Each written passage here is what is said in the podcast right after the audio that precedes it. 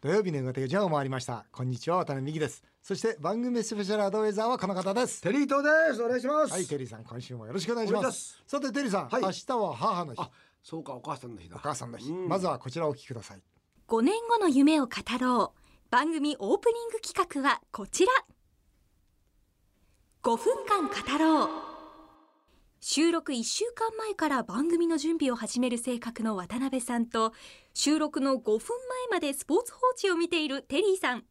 そんな正反対の2人のトークを噛み合わせるために語ってほしいテーマをこちらから出させていただきます。今回のテーマはこちら。私の母親はこんな素敵な人でした。お二人のお母様のお話ぜひ聞かせてください。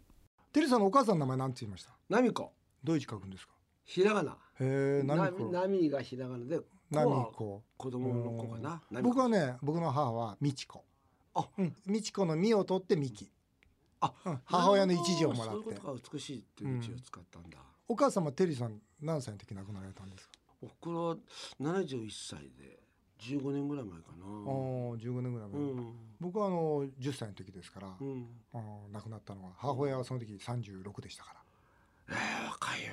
若い。え何だったんですか？腎臓病、うん、あそう。じゃあ、えあれだよね、うん。今だったらもっとちゃんと。透析がねちょうど始まるか始まらないかの時代でした、そうですね。うん。であと1週間で透析ができるから、で透析のもう機会も少なくて、うん。日本中に。だから透析待ちだったんですよ、うん。で来週から透析受けるんだ。だからもう透析受けたら大丈夫だからねって言っている時に1週間前に、えー、まあ亡くなる。悔しかったな、うん悔しかったどういうお母さんだったんですか、いやもう本当にねあの 10, 10, 10歳でしょ、うん、10年間で。小学校4年生。小学校5年、5年生。うん、10年間で一生分愛してくれましたね、うー。ん、ですから今も本当に朝晩母親とは向き合ってますね。うん。はい。あのーちょうどね今思い出すんですけど、えー小学校の1年か2年の時にねそのベテランの先生が担任だったんですよ。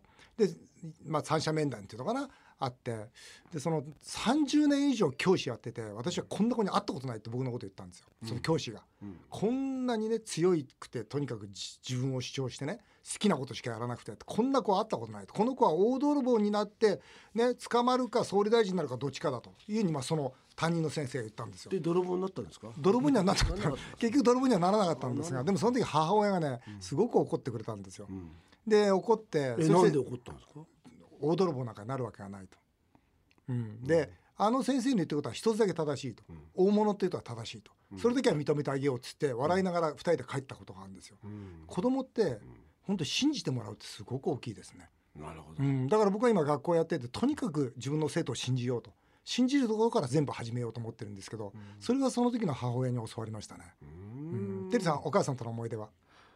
おふくろとの思い出はね、我慢強かったね。うちのふくろは、まあ親父は僕と性格に似てるんですよ。どんな性格？適当な適当な。適当。本当に大雑把な親父で。あそうですか。だからもうほとんど仕事もしなかった。もう晩年うちの親父が亡くなったのは70なんです。よ、でおふくろは71だったんですけども、もうね晩年もうね55ぐらいからもう晩年でもないですよ、55ぐらいからほとんど遊んでんですよ、あ本当ですか？どうしようも幸せな人生ですね。幸せなんですよ、うん。もうね夏になると海行ったりするタイプの親父だったから。まあ僕と似てるとこがあって。でもその時もなんかまあお父さんは愛想だからっ自分はだから築地の丸竹を切り盛りしてたのは全部おふくろが丸竹を切り盛りしてたのはお母様。お母さん。だって卵焼き屋かのら戦後まあ戦後終わってうんうん。親父がまあ戦争から帰ってきてうん。プラプラしてたんですよ。うんでプしてたうん。でておふくろが「あんたプラプラしたってしょうがないでしょ」うん。卵焼きやんなさいよ卵焼きやって。その働いねよそで働いてなくて、うん。あなた独立してやんなさいよっつって、うん。でしぶしぶやりだしたと親父は。だからそれで親父はまあやってて。だからおふくそれは親父はそうそういうのを見てるから、うん。家ではね親父は全然尊敬されなかったんですよ。うん。でもでもまあいい親父でしたけどねうんおふくろも。だからおふくろはなんかそういうでねおふくろがね一つだけ言ったのは、うん。俺も適当だったんだ女の子と遊んだりしてうん。ふらふら、うん。でね僕よく女の子をうん。家に連れてったの、本当に。ずーっとやってること変わんないじゃないですか。そしたら、おん。おふくろがうん。俺がいろんな女の子連れてくから、うん。名前を間違えるんですよ。ゆみちゃんとかせっちゃんとか。面白い面白い。そう面白いじゃん。もう顔がねもうつかないよね。あんたまた違う子連れてきて。いいじゃないの天国のお母さんに何かこうメッセージを送るとしたら今どんなメッセージを送ります？この母の日に。もうすいません頑張ってます。一応謝ります面白いなんて言います？僕はね、うん。あの僕の母親ってもともと若い時から腎臓病だったんですよ。あそうなんだ。それで姉を産みましてね。で僕のことは2人目ですからお医者さんから止められたんですよ、うん。もう子供を産むほど体が強くないと。うん。だけどもその男の子が欲しいって思いで2人目を産んだんですね、だつまり母親は本当に自分の命と引き換えに僕を産んでくれたんですうよ、ん。だから本当にこの10年間でそれで一生分愛してくれて。で僕は母親にですね本当に母母の日というか毎日ですね本当産んでくれてね命と引き換えに産んでくれて本当ありがとうございましたと言ってますね、はい。だってね、それこそ渡辺さんが亡くなったらまた天国で再会するんだもんね。そうですね。会いたいですね。ね以上5分間を語ろう。今回は母親の話でした。さて CM の後は祝新元号記念財政破綻を考えようスペシャルです。とから合うかこれ。ぜひお楽しみなさってください。土曜日だけにこうしたらどうよ渡辺美樹さんといえば財政破綻。この国の財政健全化に警鐘を鳴らし続けています。しかし最近独自の通貨を持つ国の政府は通貨を限度なく発行する権利を持っているため債務返済が滞ってデフォルトに陥ることはない。したがって政府債務残高がいくら増加しても問題はないというニューヨーク州立大学のケルトン教授らが提唱する MMT 理論というのが少し話題となっています。そこで今回はこんなテーマでお送りします。祝新元号記念財政破綻を考えようスペシャル。MMT 理論 VS 渡辺美樹経営者目線全面対決。ケルトン教授は日本の債務は全く課題ではないとして財政再建を不要とみなす主張のコメントを朝日新聞にしています。しかし財務省はこの理論に対して62ページの反論資料を作成。渡辺美樹さんも講演会や経営塾で経営者目線として猛反論。財政赤字を拡大してもいいという夢のような理論は夢なのかどうなのか。渡辺さんテリーさんや私たちに分かるように解説お願いします。さらに街頭で50人インタビューもしてきました。財政破綻させないためにはどうしたらいいと思いますか？果たしてどんな答えが1位となったのでしょうか？ということで祝新元号記念。財政破綻を考えようスペシャル、どの放送局もこんなタイトルの企画はやってないと思いますが、テンさんこの財政破綻を考えよう言ってみようと思うんですが、まずその前にですね、はい。MMT 理論。はい。これ何ですか？実はですね先日もまあ、ある国会議員が発言してるんですが、その国会議員とですね例えば大臣がですね、まあ普通のざ雑談の中でね、えーこれから日本は MMT 理論でいこうっつって2人で笑って喋ってるんですよ。何でそれは雑談の中でねもちろん僕は横でたまたま聞いてたんですが、その大臣と議員の話を聞いてて本当僕はねこの国は終わるなと思いましたね。うん。MMT 理論でいこうよって言ってるんです、はい。MMT 理論でいくとん。政治家都合がいいんですよ、うん。なんでかって言ったら財政再建も何も考えなくてお金をどんどんどんどんばらまけばいいわけですから。要は MMT 理論というのはお金を？お金をですねこう、うん。まあもともとこの MMT 理論っていうのは、うん。現代貨幣理論モダンマネタリーセオリーの、まあ、頭の文字を取ったうん。経済理論なんですね、はい。これはどういうことかというと、うん。通貨発行権を持つ国家は、うん。債務返済に充てる貨幣を自在に創出できるため国は破綻しないっていう理論なんです。うん。わかりやすく言うとですね自分でお金吸ってるんだから、うん。ねいくら金借りて、えーそれに対して借金しようがお金返せるでしょって理論なんですよ。ででもそれ世界では通用しないじゃないですかそれってやその通りなんですその通りなんです。ですから確かに財政破綻っていうかデフォルトってのは財政破綻ですから、うんデフォルトはしないんですよ。うんだってすればいいだけですから。うんだからお金はすればねいいんだからすれる権利を持っているところは財政破綻しないよだからどんどんどんどん吸った方がいいんだよっていう理論なんです。はいただしそこでおいて大事なのはじゃあどこで財政規律を持つのって言ったらインフレ率ってやつなんです。うん。つまりインフレになりますよね。インフレになりますよね、うん。だからこの価値がなるなくなると。お金の価値なくなりますよね。ね。そうした時この理論を言っている方々は、要するにインフレがある一定のレベルまでいったら、うん。その時お金するのやめればいいってこういう理論なんです。もうだって今その時点一定の水準に来ちゃってるただ今はインフレになってないじゃないですか、まあ、あまあなってないけど。だから MMT 理論の方に言わせたら、日本の今の現状こそが、あれだけお金バカみたいにバラバラバラバラ吸ったって、インフレにならないじゃないかと、だったらもっと吸っていいんだよと。で日本がインフレになり始めたら、日本はお金するのやめなさいっていう考え方なんです。しかしこれ決定的な間違いがあるわけですね、はい。今テリーさんが言ったように、んだってインフレになったらどうするのってことですよね、うん。でも彼らはインフレ止めればいいって言うんですね、実は止まらないですよ。止まらないですよ。うん、今実際にどこにお金があるかというと日銀の、まあ、貸し方つまり貸借対照でいうと右側のところに、えーまあ、お金とそれから当座預金というのがありましてね。つまり実はそこにお金が溜まってるんです。この日本という国は。だからそのお金が今出てってないからインフレにならないだけであってこれがどんどん表に出始めてしまえばそれは止められないですよ。だからある一定のインフレになったらねその止めればいい。と言ってもそれは神の見えざる手ですよ。一気に人間の欲望とともにお金が動くわけですからそんなの止められるわけないわけですよ。だからまずそれが大きな間違いでしょ。はい。それから例えばねこのもう世界中の経済学者と経済に関わってる方がねこれに対して反論してるんですがその例えばグリーンスパンって有名な方いますよね。元 FRB の議長なんですけど彼がこの間インタビューでこう答えてるんです。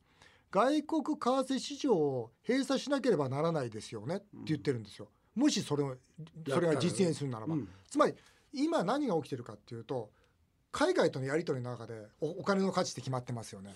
で自分のところでバカバカバカ吸ってしまえばそれはもう円のかそうなんですよ。円の価値がなくなる。なくなるわけですよ。そうですよね、うん。それはそうですよ。そうでしょ？だからもし株式やってる人だってみんな気づきますよね。気づきますよ、うん。だから円の価値がなくなってしまったら当然円の、おまあ、ドル円でいうと、円が例えば1ドル300円とか400円になっていっちゃうわけですね。と当然日本という国の国民としては物を買うときに高いものを買わなきゃいけなくなりますよね。つまり3倍4倍のものを買わなきゃいけなくなりますよね。日本みたいに食料自給率が低い、エネルギー自給率が低い国にとってみたらこの円の価値がなくなることほど実は国民を苦しめることないわけですよ。そうですよね。ですからこの日本がもし MMT 理論でいくぞみたいなことでどんどんもっとお金すれもっとお金すれっていうことは結局はね果てしないインフレを引き起こす可能性を高くしえってことは MT 理論って今聞いてると、はい。もう普通に誰が考えたってわかるわけじゃないですか、うん、それをやろうとしてる人がいるんですか？それを一生懸命継承している、まあ、提唱している人がいるんです。まあ、ケルトン教授っていう方で、まあ、女性の教授なんですけどね、ん。だから一部の方が面白がって MMT 理論でいいじゃないかってこう言い始めてるのも事実です、なるほど。うん、ただね借りたお金は返さなきゃいけないんですよ、子供でも分かってるんですよ、そのことを自分たちの都合よくね理論でまとめようとする MMT なんていうのは絶対許しちゃダメですよ、とはいええー日本の財政破綻はどうすれば解決できるのかということで令和こそこの問題を解決しようということでこの番組が新橋で50人に街頭インタビューをしてきました、財政破綻させないためにはどうしたらいいと思いますか？日本を財政破綻させないためにはどうしたらいいと思いますか？うん、わからないですね。難しいよねこれ。わからないでいこうか。うーん難しいですねそれ。そんなこと考えたことなかったから難しいですよね、うん、だってこの間あれでしょ？この国の新しい予算いくらですか？って言って、ね、やっぱり街頭インタビューした時、やっぱり8%の人しか答えられなかったですもんね、だから結局今回の答えも非常にそれに近くて、えーは8%の人がまあ日本の予算を知っていたわけですよね、つまり92%の人知らなかったわけですね、で今回の答えも財政破綻させないためにはどうしたらいいですか？っていう質問に対して92%がよくわからないって言ってるわけですよね。だからおそらく日本の92%の方はこういうことに対してあまり関心がないのかなというふうに思いますね。ということは渡辺さんがね、うん。それこそまあ政治家を間もなくうん。辞めるという話なんですけども、はい。もしはい、渡辺さんが総理大臣になったらん。何かでやるんですか、いやー難しいですね、ただねできることは、今の本当にお金の感覚っていうのはもう官邸もえ議員もそれから官僚もみんな間違えてますから、お金の感覚を取り戻させますねお金なんだよと、要するに本当に血税なんだよと。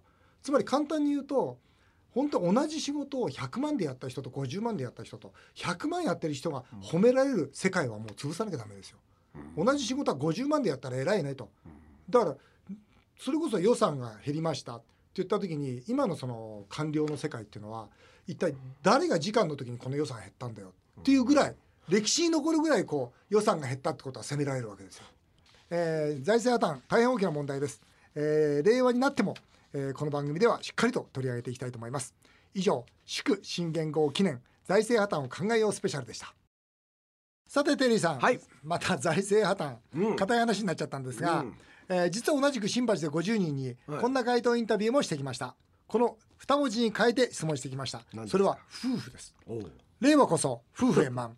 夫婦破綻させないためにはどうしたらいいと思いますなかじゃあ財政じゃなくて夫婦を破綻させないためにどうしたらいいと思いますか？うーんなんか欲しいもの買ってあげたらいいんじゃないですかね。まあ、お互いに相手の立場になって物事を考える。まあ仲良くしてることだよね。どうせ奥さんの方が強いわけだから。奥さんの言う通りするんだよね。絶対にあのまずい秘密は隠し通すことが本当大切だと思います92%の方が、うん。その財政破綻はもう分からんと言ってきだからながら夫婦破綻についてはさまざまな意見が出てると。それぞれね。それぞれもうノウハウを持ってますよ。そうだ。1位はですね、うん。ひたすら耐える。うん。2位はまずい秘密は絶対バレないようにする、うん。3位は新婚の頃を思い出す、4位はお金を稼ぐ。お金があれば幸せになれる、うん。5位、えー相手が起こりそうな地雷には注意するってことなんですよなるほど。こちらはですねもう夫婦の形の世界的研究者であります テリーと大教授にはい。解説していただきたいと思いますが、これいかがですか？夫婦破綻をさせないためには、うん。どうぞ。チークダンスですね。しないでしょ。いやダンスしないでしょ。でもね、うん。やっぱりねあのスキンシップっていうの？やっぱ手を握ってます。20 30年ぐらい手触れてる。あそれだからさっきみたいにね、大政破綻であんな偉そうなこと言ってるけどもうね全てがダメ。ダメだな。ダメですよ。ダメですねダメなんですよ。そんなことばっかりしたって、奥さん聞いてないんですよ。聞いてないですよ。なんかでもテレビ人のこと言ってさ。何何？手をに何？手を握ってじゃあお花見しましたか？してない。手をちゃんと腕を組んで。してないもんだから今反省してる。だから 今多分ね家帰ったら今日手握ろう。そうですよ。まずいわこれ。どうって握るの？ちゃかってもう0点。ちゃちゃかって。そそんなさだるまさん転んだんじゃないんだから。ちゃってって逃げちゃうでしょ？そうそう。ダメパッてさ0点。パッてさって逃げちゃう。いやそうじゃどっかだってだって横浜に住んでるわけでしょ？横浜。だからじゃあ元町行こうよって。うん。行かない行かないと思うよ誘ったら。いあそこ無敵色って知ってます？知ってますよフランスフレンスってさ、うん。僕はあれですよ大学時代よくデートで使いましたよ。あそう、うん。俺この前ね実は行ったんですよ。嘘。初めて。マジですか？で俺は初めて女の子と行ってうん。でじゃあ俺で入ろうと思ってうん。でおいこれ高いんじゃねえかって言ってうんうん。で高そうな雰囲気するじゃそんないですか。な高くないうん、でも分かんないからしたら向こうが、うんそあ僕外でうろうろしたんですよ。外にあのメニューが見せ見せたらしたら中の人が、うん。テリーとだって分かったらしくて、うん。メニュー持ってきて「あテリーさんいらっしゃいませ」いや ちょっとこれ高いから」よすよ」っつって、うん。で「よすよ」っつって一回行ったんだけど、うん。で女の子が、でも入ってみましょうよ」って言うから、じゃあ U ターンして、入った。入ったんですよ、うん。そしたら。いい感じうなんですよ、ん。いい感じですよね元町らしい店ですよね。そうなんですよ、うん。そうそうそうそう。行ってくださいよ、うんそうだ無敵だ本当大学僕大学時代のデート切り使ったことないな。じゃあ行きましょう、二人で。俺とじゃないよ。俺店員さんって言ってどうす俺と言ってどうそうじゃんと奥さんと言あ奥さんってうん。でそれであの坂道を歩く。ああね。いいですよね。今度いやテレさんうち遊びに来てくださいよなんでもね僕自信がないそれだけは。なんで自信なの？なんか手握った瞬間にあんたバカじゃないのってなんか。じゃあいい音楽を流して、うんうん。だからチークダンスですよ。ダンス踊ったことあります？ない。テレさんあんの？僕毎日ですよ。よくそ抜け抜けて嘘つきますね。とんでもないな。はい。ということで今回は財政破綻を考えようと夫婦破綻を考えようでした。さあ続いてはメールを紹介させていただきます世田谷区の麻婆さん57歳、えー、共済家ですね、えー渡辺さんテリーさんいつも楽しく聞いてます、はい。先日も車の中で聞いていて妻にこの渡辺美樹さんって昔いろいろ週刊誌で書かれて結構大変だったと思うけどなんか悪い人じゃなさそうだね もうありがとうございます。本当ね麻婆さんありがとうございます、とふと言ったら、うん結構大変ってあんたより全然稼いでるし あんた何様よと 猛烈にまくし立てられました、ふとした発言でびっくりするぐらい妻に怒られた時お二人はどうしてますか？いや。なんかわかるよねこれ。ああそうですね、まあ、あこれまあだから地雷なんでしょうねこれ。ね時代だったんですね。いやでもこれさ大したこと言ってないでこれで怒られたらかわいそうだよね。でこれ別に地雷でもなんでもないどこが地雷だったんでしょうかね。本当だよね。ねえ、うん。結構大変ってあんたより全然稼いでるし。きっとここですね。稼いでないこと言ったりして。でもさお金なんかしょうがないじゃんね。しょうがないよな。稼いでる稼いでないってさしょうがないよね。そうだよね奥様には分かっていただきたいです、えー平和島の総理大臣57歳フリーター、えー、唐揚げの天才によく言ってます。あでもね平和島ですから近いですからあそうですね、はいハイボールがざいます199円はすごいお得だといつも思ってます、ありがとうございます、えーだから平和島から電車で行ってます。早く近所にもお店を作ってください、令和唐揚げの天才は何店舗ぐらいできるんですか？令和最初の5月に夢宣言を聞きたいです。テリー大社長どうぞ、300点。小さいんだよな。大社長。300じゃないでしょ。言ってるでしょ500って。500ですか？500ですよ。いつから300もう小さいんだなテリーさん。頼みますよ本当。大社長。500は最低いきますから。行きますか。行きます行きます。絶対行きます。多すぎませんか？多すぎない。だって北海道から九州までですよでもこれだけは言っておきますよ。それは国内だけですから。海外入れたらもう10002000いきますよ。また。当たり前ですよ。今日な来てますねかなり。行けますか500行きますよ。500や500できなかったら本当かな？い作る意味ないですもん。うん、また。本当。あっという間にあっという間にお時間になってしまいました。以上メール紹介でした。テリーとさんまた来週もよろしくお願いいたします。日本放送渡辺美希5年後の夢を語ろうさてこの番組では渡辺美希さんそして番組スペシャルアドバイザーのテリー伊藤さんへのメールをお待ちしています。メールアドレスはアルファベットで夢数字で5夢5アットマーク 1242.com までどんどんお送りください。お送りしてきました日本放送渡辺美希5年後の夢を語ろう。皆さんの本音もメールでお待ちします。それではまた来週のこのお時間にお会いしましょう。お相手は渡辺美希でした。